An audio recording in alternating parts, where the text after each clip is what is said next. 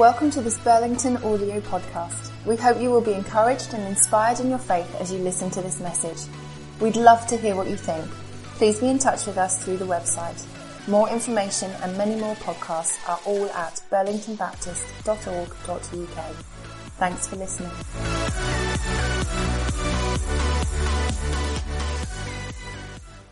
Great job, Madame Fo. Thank you very much indeed. Uh, here we are then, the last in um, this current series called The Disciples Toolkit, where week by week we're putting into our uh, disciplers' rucksack things that we need to help us in the task of discipling.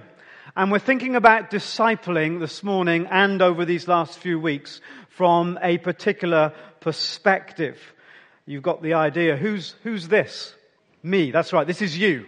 This is you. That's right. And you are who you are because someone else or some others loved you, shared Jesus with you, prayed with you, encouraged you, disciplined you, uh, taught you, uh, gave you hope when you were despairing, and uh, uh hugged you and held you when you were uh, out of your tree with whatever. There are those people in our lives that have taken us uh, metaphorically or perhaps quite literally by the hand and led us on in our Christian journey. And I hope over these last weeks you've been thanking God for the, the kinds of people that have done that for you over the years. There are uh, many of them, perhaps parents and family members, or we even think back to Sunday school teachers from long ago that loved us and encouraged us and helped us.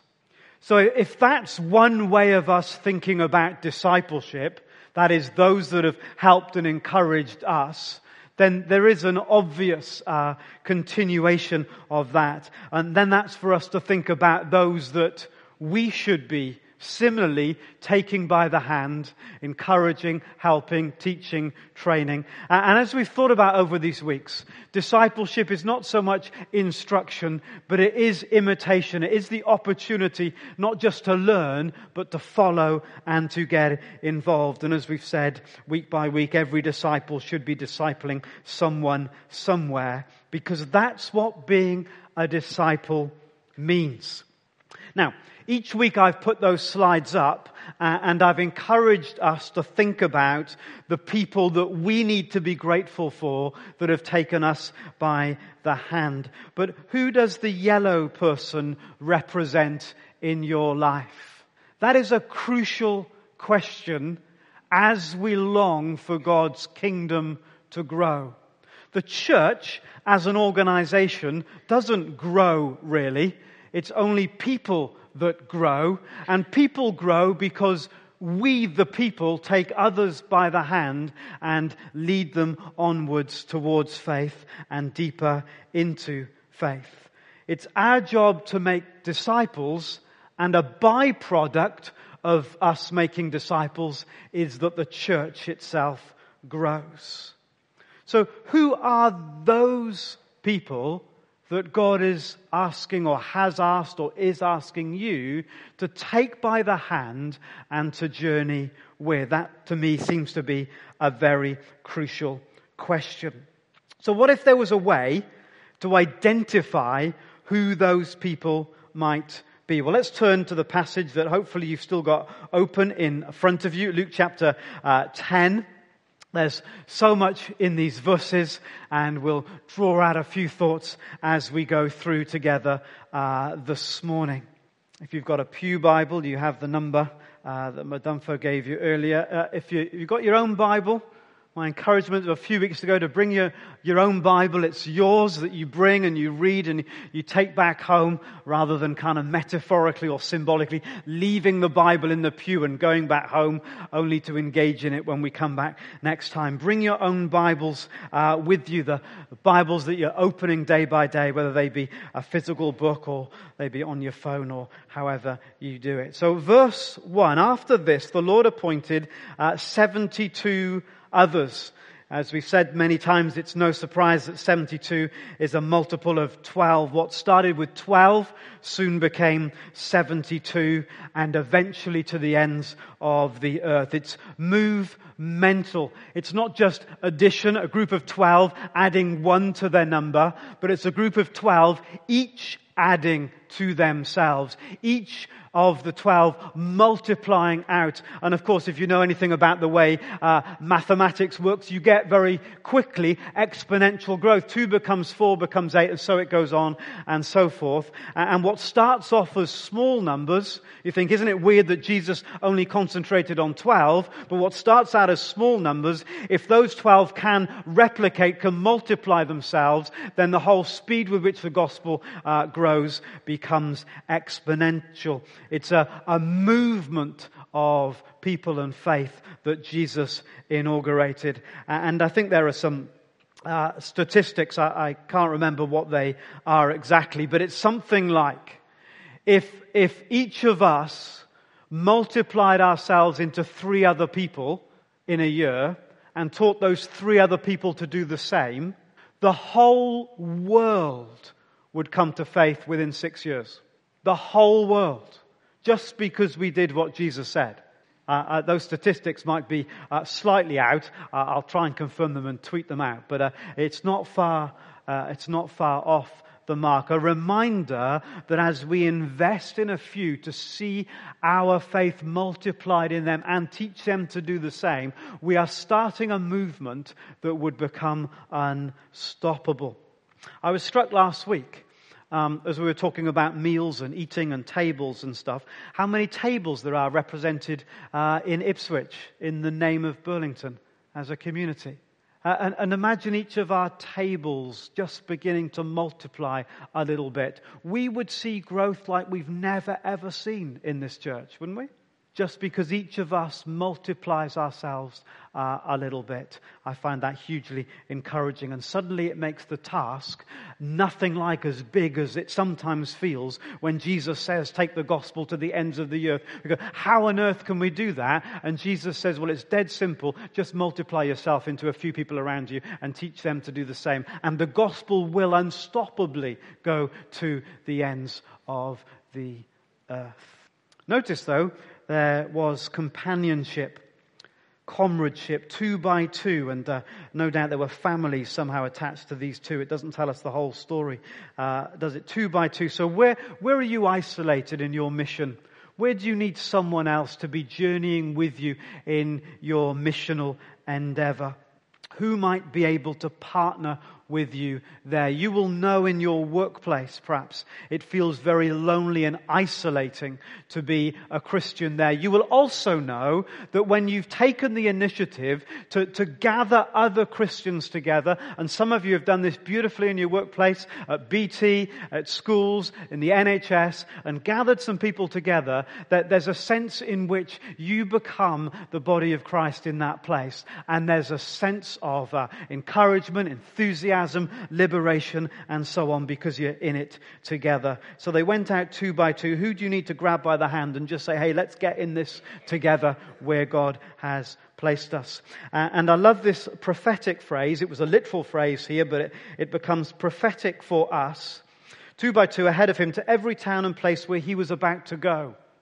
Do you know where you put your foot in the name of Jesus is exactly where Jesus is about to go?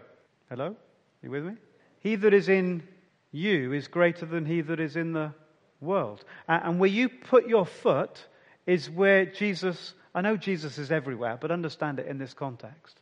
It is where Jesus is about to go. In your homes, in your workplace, in your neighborhood, in your street, uh, uh, as we step forward, incredibly exciting that he is uh, with us. Okay, verse 2. He told them, The harvest is plentiful, but the workers are few. Ask the Lord of the harvest, therefore, to send out workers into his harvest field. I've had, well, a few years ago now, a revelation about this verse. We very easily read these verses, well, read any biblical verse, don't we, in our own context, in the context that we know, as if it was written to people sitting in a church like this in 2017. And so when pastors and preachers and, and manipulators use this verse, They're kind of going, oh, the church, there's no workers, and they get all downbeat and miserable and stuff. There's not enough workers, there's not enough workers, there's not enough workers. And it's a bit of a drumbeat, and I've done my fair share of moaning that there's not enough workers and all of that stuff. But of course, that's our Western context. Jesus wasn't saying, look at all those Christians who are just sitting there doing nothing. Because they weren't any Christians sitting there doing nothing, because they weren't any Christians. When Jesus said, pray that the Lord will send out workers, where were those workers? Not yet Christians. They were already in the harvest. You see what Jesus is saying? Pray that as you go, and, and you see people come out of the harvest, they become co-laborers, co-workers with you, which is exactly what Paul himself uh, went on to model, mimicking what Jesus had set in motion. The workers are, are out there in the harvest. And sometimes we think, oh Lord, send more workers. And what he wants to do is, is to produce more workers through the people that we will reach. And we've all discovered this. It's a lot easier to get people who've just come to faith to get stuck in than people who've had faith for a long time to do something. That, that, that, that's just the reality. We've all been in churches and we all know that to be true. It's actually much easier. And some of our enthusiastic, most committed workers in Burlington are those that have had faith for, for a relatively short period of time. And those of us who had faith for quite a long time, it's quite harder to get us shifted, actually. As George Verwer used to say and still says, God's chosen, frozen. Uh, Jesus is saying something very interesting here, isn't he? About where you set your kind of focus and, and who are the, the people that you're investing in and, uh, and what you should expect to see happen. Ask the Lord of the harvest, therefore, to send out workers, and by implication, they're people that are coming out of uh, the harvest. Then a weird verse. Okay, so the workers are in the harvest. Then a, then a weird verse. Go, I'm sending you out like lambs among wolves. Go on mission, they said. It'll be fun, they said. We, we know, we know that there'll be opposition. Jesus said quite reassuringly, in this world there will be trouble. So when trouble comes, we don't go, it's all gone wrong, there's trouble. In this world there will be trouble.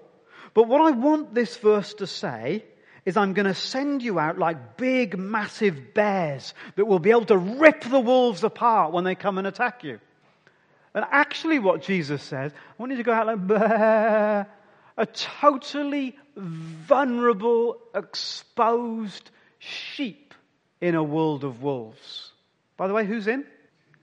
Uh, I think, what, what's going on there? Why does Jesus want to adopt a posture of being like sheep among wolves. Every time a preacher doesn't know how to answer it, he says, Why don't you talk about that amongst yourselves? Off you go. Why? Why does Jesus, I'm serious about off you go, why does Jesus want us to adopt the posture of a vulnerable, helpless sheep in a world of wolves? Why? Go. Brilliant to the man down at the front. Because he wants us to trust him to trust the shepherd. He wants us to trust him. If I think that I'm in control and I can make it all happen, who am I trusting in? How much fruit do we get when we trust in ourselves? None. He says, I want you to go out as vulnerable as sheep in a field of wolves so that you will trust me. See, mission and discipleship is something in the end that God does. It's not something that we can create or control or make happen. This is God's doing. And maybe that gives us a clue about verse 4 as well. You see, I expect verse 4 to say, take some money, take some food because the people that you want to reach might be hungry and need feeding. Take some clothes in case you find someone who you can give some clothes to. Take some supplies for the journey. Take some nice gifts to use to introduce yourselves. And in fact, Jesus says the complete opposite. Do not take a purse or bag or sandals, and do not greet anyone on the road. Go empty handed. Don't carry stuff with you, but go empty handed. Why? I think for the same reason. If we carry gear and stuff with us, we will naturally begin to trust in the stuff and in the gear. What we need to be is radically committed to Jesus and single mindedly knowing that in the end, that's all we really have to offer. Jesus is the only thing in the end that we really have to offer. You see, if I have a coat, I might be tempted to offer the coat. If I have some food, I might be tempted to offer the food. If a child is sick and I have some Calpol, I might be tempted to offer the Calpol. And not that any of that is wrong or bad, but Jesus is saying when you go, what you have to offer single mindedly is me, is me. Don't go with all your supplies, not only because that accelerates or strengthens the need for us to trust Him, but it also is a constant, and we'll come back to this in a minute, it's also a constant reminder of making sure we don't fundamental or primarily offer to people the wrong things. Don't greet anyone is about, I think, the same single mindedness. It's not saying don't literally say hi to someone along the road, but there's a contrast being drawn here between the relationships that he talks about around verse 7 and 8, about building long term, solid relationships, staying with people, and fleeting relationships with the people that you might pass in the street. Don't get distracted by the fleeting relationships. Don't get distracted by spending all day saying hi to people that you pass on the street and then have no time for the relationships that really matter. So be single minded about your purpose. Who then, back to that question we started with, am I to disciple? Well, Jesus says here that we are looking for people of peace. When you enter a house, first say peace to this house. If someone who promotes peace is there, if a person of peace is there, your peace will rest on them. If not, it will return to you. Stay there, eating and drinking whatever you give for the worker deserves his wages. Do not move around from house to house. Look for someone who is open to you, someone who welcomes you. In fact, even more significantly, I think, someone who is willing to serve you. People who are willing to serve you will be open to the gospel, to the faith that you carry. And so we need to be vulnerable so that people have the opportunity to serve us. If we are self-sufficient, if we have everything that we need, if we are an autonomous unit, not requiring anything from anyone or anything else, that then we'll remain like that. But if we're open and vulnerable, people can respond to us and it gives us an opportunity to understand who are the people that are open to us and to the faith that lies within us. Stay eating and drinking. Notice the use of meals, cue all that we said uh, last week about meals and eating. So, who are the people in your life that serve you? Who are the people that give you more of a welcome than others? So think about work maybe for a moment, or think about your neighborhood, your street, or the houses around it. There will be some people in your neighborhood that are a lot keener to help and to serve you than others in your workplace, there will be some people who are a lot more open to you than to others. In wherever else it is. And Jesus is saying here, as you go and bring who you are, as you bring your peace into an environment, look for those who will be open for it. So go back to that question who is this in your life? And think about who is open to you, who is willing to serve you. Jesus talked about the farmer, didn't he, who sows his seed. And, and we talk about that parable, and we think about what kind of soil we are. There was the good soil, and then there was the path and the rocky soil and the, all of that stuff. And uh, we've all uh, done pictures in Sunday school, perhaps if we've been to Sunday school, and we all remember the flannel graph. Remember flannel graph? You're that old. You remember flannel graph? Really? Wow. And, what was I talking about? Oh, the soils, the different soils. Uh, and we think about the soils. But Jesus is making a profound point also about the farmer. Because if you're the farmer with precious seed, where are you going to sow it? You, you're going to be careful where you chuck your seed. And Jesus is saying the same thing here. Invest wisely because you've only got so much seed, you've only got so much time, so much relational energy, so much capacity, and so on. So think about where you invest. And Jesus makes the point with evangelism and with discipleship. We think evangelism is kind of forcing people to listen who don't want to. And actually, Jesus says, no, no, look for the people that are open. In fact, don't spend time with the people that aren't open. Wait until they're open. Uh, Paul, the same, he prays for an opening for the gospel. We don't go kicking doors down. That's been some of the, the reason that evangelism and evangelists have got some really bad names because they like, they're like hacking doors down into people's lives. Like the police with their big, what's that big thing? Do you know? Some, some ram, ramming things, you know, and sometimes you think that evangelist has just got a big rammer, he's ramming it into us, and you think, oh, and it makes us cringe. And Jesus says that evangelism should be something that you enjoy and they enjoy. Discipleship, the same. You can't drag someone along. Discipleship is not grabbing hold of someone by the scruff of the neck and dragging them on. It is taking them by the hand, but of course they need to hold your hand in order for you to take them. And Jesus, of course, uh, modeled this, didn't he? Um, there, there, were two people the same. They were consumed by their money. They were consumed by worldly wealth. One was called the rich uh, young ruler, and the other was called Zacchaeus. And they both responded very differently to Jesus. And Jesus responded very differently to them. He did not chase after the rich young ruler who went away sad because he loved his wealth more than anything else. Whereas I think I might have chased after him and tried to renegotiate the deal. You know, well, what if, what if you promised to give away a bit of your money uh, a bit later, or when you settle down, or whatever it might be? But Jesus is very clear. And he lets some people go because there's no opening there. There's no, there's no welcome there. There's no uh, a connection there. But with Zacchaeus, quite the opposite. There is an opening. There is a connection. And Jesus is bold enough and cheeky enough, if you like, to say, Zacchaeus, we're eating at your place tonight. Uh, and of course, uh, Zacchaeus uh, comes to faith and his life is transformed and so on. So, so we've got this freedom. It's a positive thing to find the people that are ready, where there's a welcome. And you don't have to stick with your ramrod truncheon having a go at someone when there is not an opening at this particular time or at that particular season. In fact, Jesus is quite releasing, isn't it? When you enter a town and are not welcomed, you can move on. You can move. I'm not going to say what Jesus actually says because we think of Jesus being quite meek and mild, and this doesn't really fit. Um, but, but he's making a very powerful point, isn't he?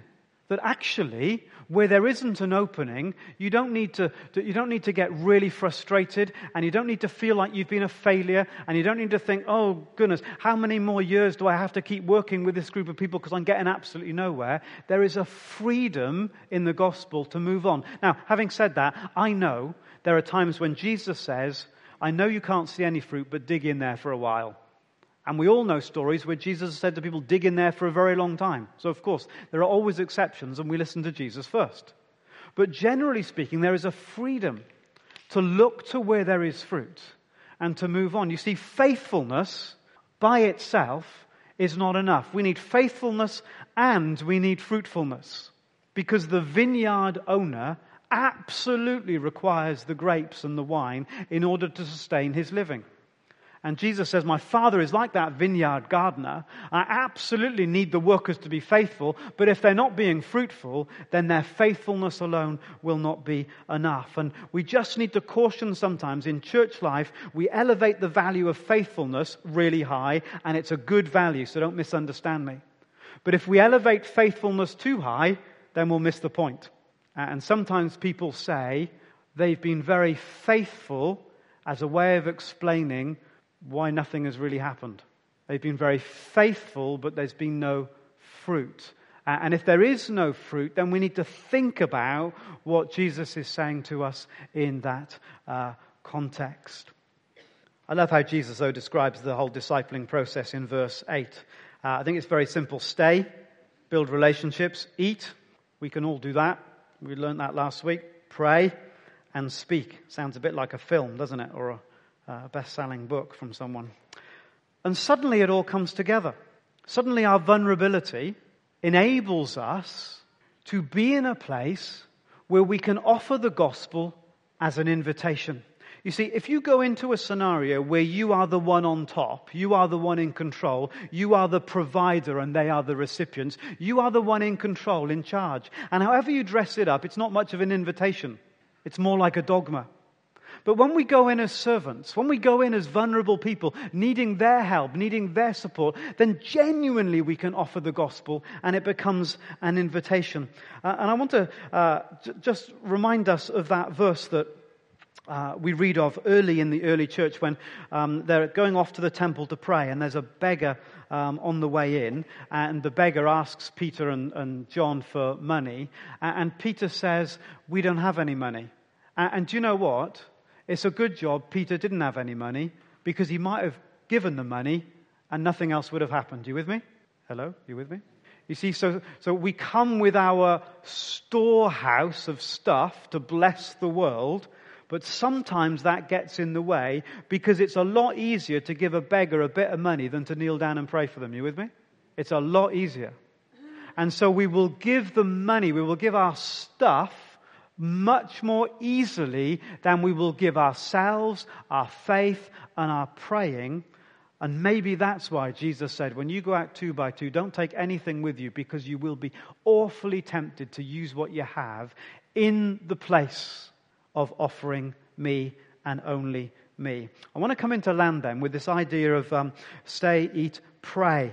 So we've put people of peace perhaps as an idea in our toolbox. The last thing we're going to put in our toolbox is the idea of prayer, because the way Jesus prayed seems to me to be quite different from the way you and I might often pray. Jesus modeled a prayer life in public that was quite different. Here we go. Number one, he prayed first. Think about all the situations that Jesus goes into. He, he gets on with the praying bit pretty quickly. There are 31 individual healings in, uh, in the New Testament. Uh, effectively, what we read is that Jesus just went around praying for people. That's kind of what he did. He, he led out on prayer. So, whatever the situation, uh, a leper, a blind man, a dead girl, a, a, bleeding woman, someone with demons, Lazarus who was dead, or just the requirement for a bit more food on the hillside, his kicking off point, his first step into the situation was to pray. Contrast that perhaps with us, where we will care for people, we will help people, we will love people, uh, and then maybe at the end of that we'll pray. So, so Jesus leads with the praying, whereas I think I'm more uh, likely to follow up with the praying uh, at the end. Are you with me? And so uh, there's something going on here for the way Jesus steps into a situation and says, first and foremost, what we need to do right now is pray, uh, and the rest of it will kind of look after itself. Whereas we will use everything that we've got to meet and respond to love and to care, and then maybe we'll pray as a kind of a kind of finishing off the kind of moment uh, mode. It wasn't a prayer meeting kind of prayer, was it? Although Jesus spent a long time with his Father, and that's where the power comes from. But in those moments, he just stepped into a situation and prayed, and he prayed there and then. Nothing would stop him praying there and then. Even the Sabbath, he took the risk that someone might get healed on the Sabbath. He didn't care. He was just going to get in there and pray. And we read these ridiculous stories, don't we? Some of them were looking for a reason to accuse Jesus, so they watched him closely. Jesus said to the man with a shriveled hand, Stand up in front of everyone, even though it was the Sabbath. Then Jesus asked them, Which is lawful on the Sabbath to do good or to do evil, to save life or to kill? But they remained silent. He looked around at them in anger and deeply distressed at their stubborn hearts, and he asked the guy to stretch out his hand. I'm much more likely to say, I will pray about that. We're in a conversation, we're in a situation with a need. I'm much more likely to say, I'll pray about that, uh, meaning I'll pray later about it. You with me? Um, uh, now, what's the biggest problem about saying that? Is you don't do it.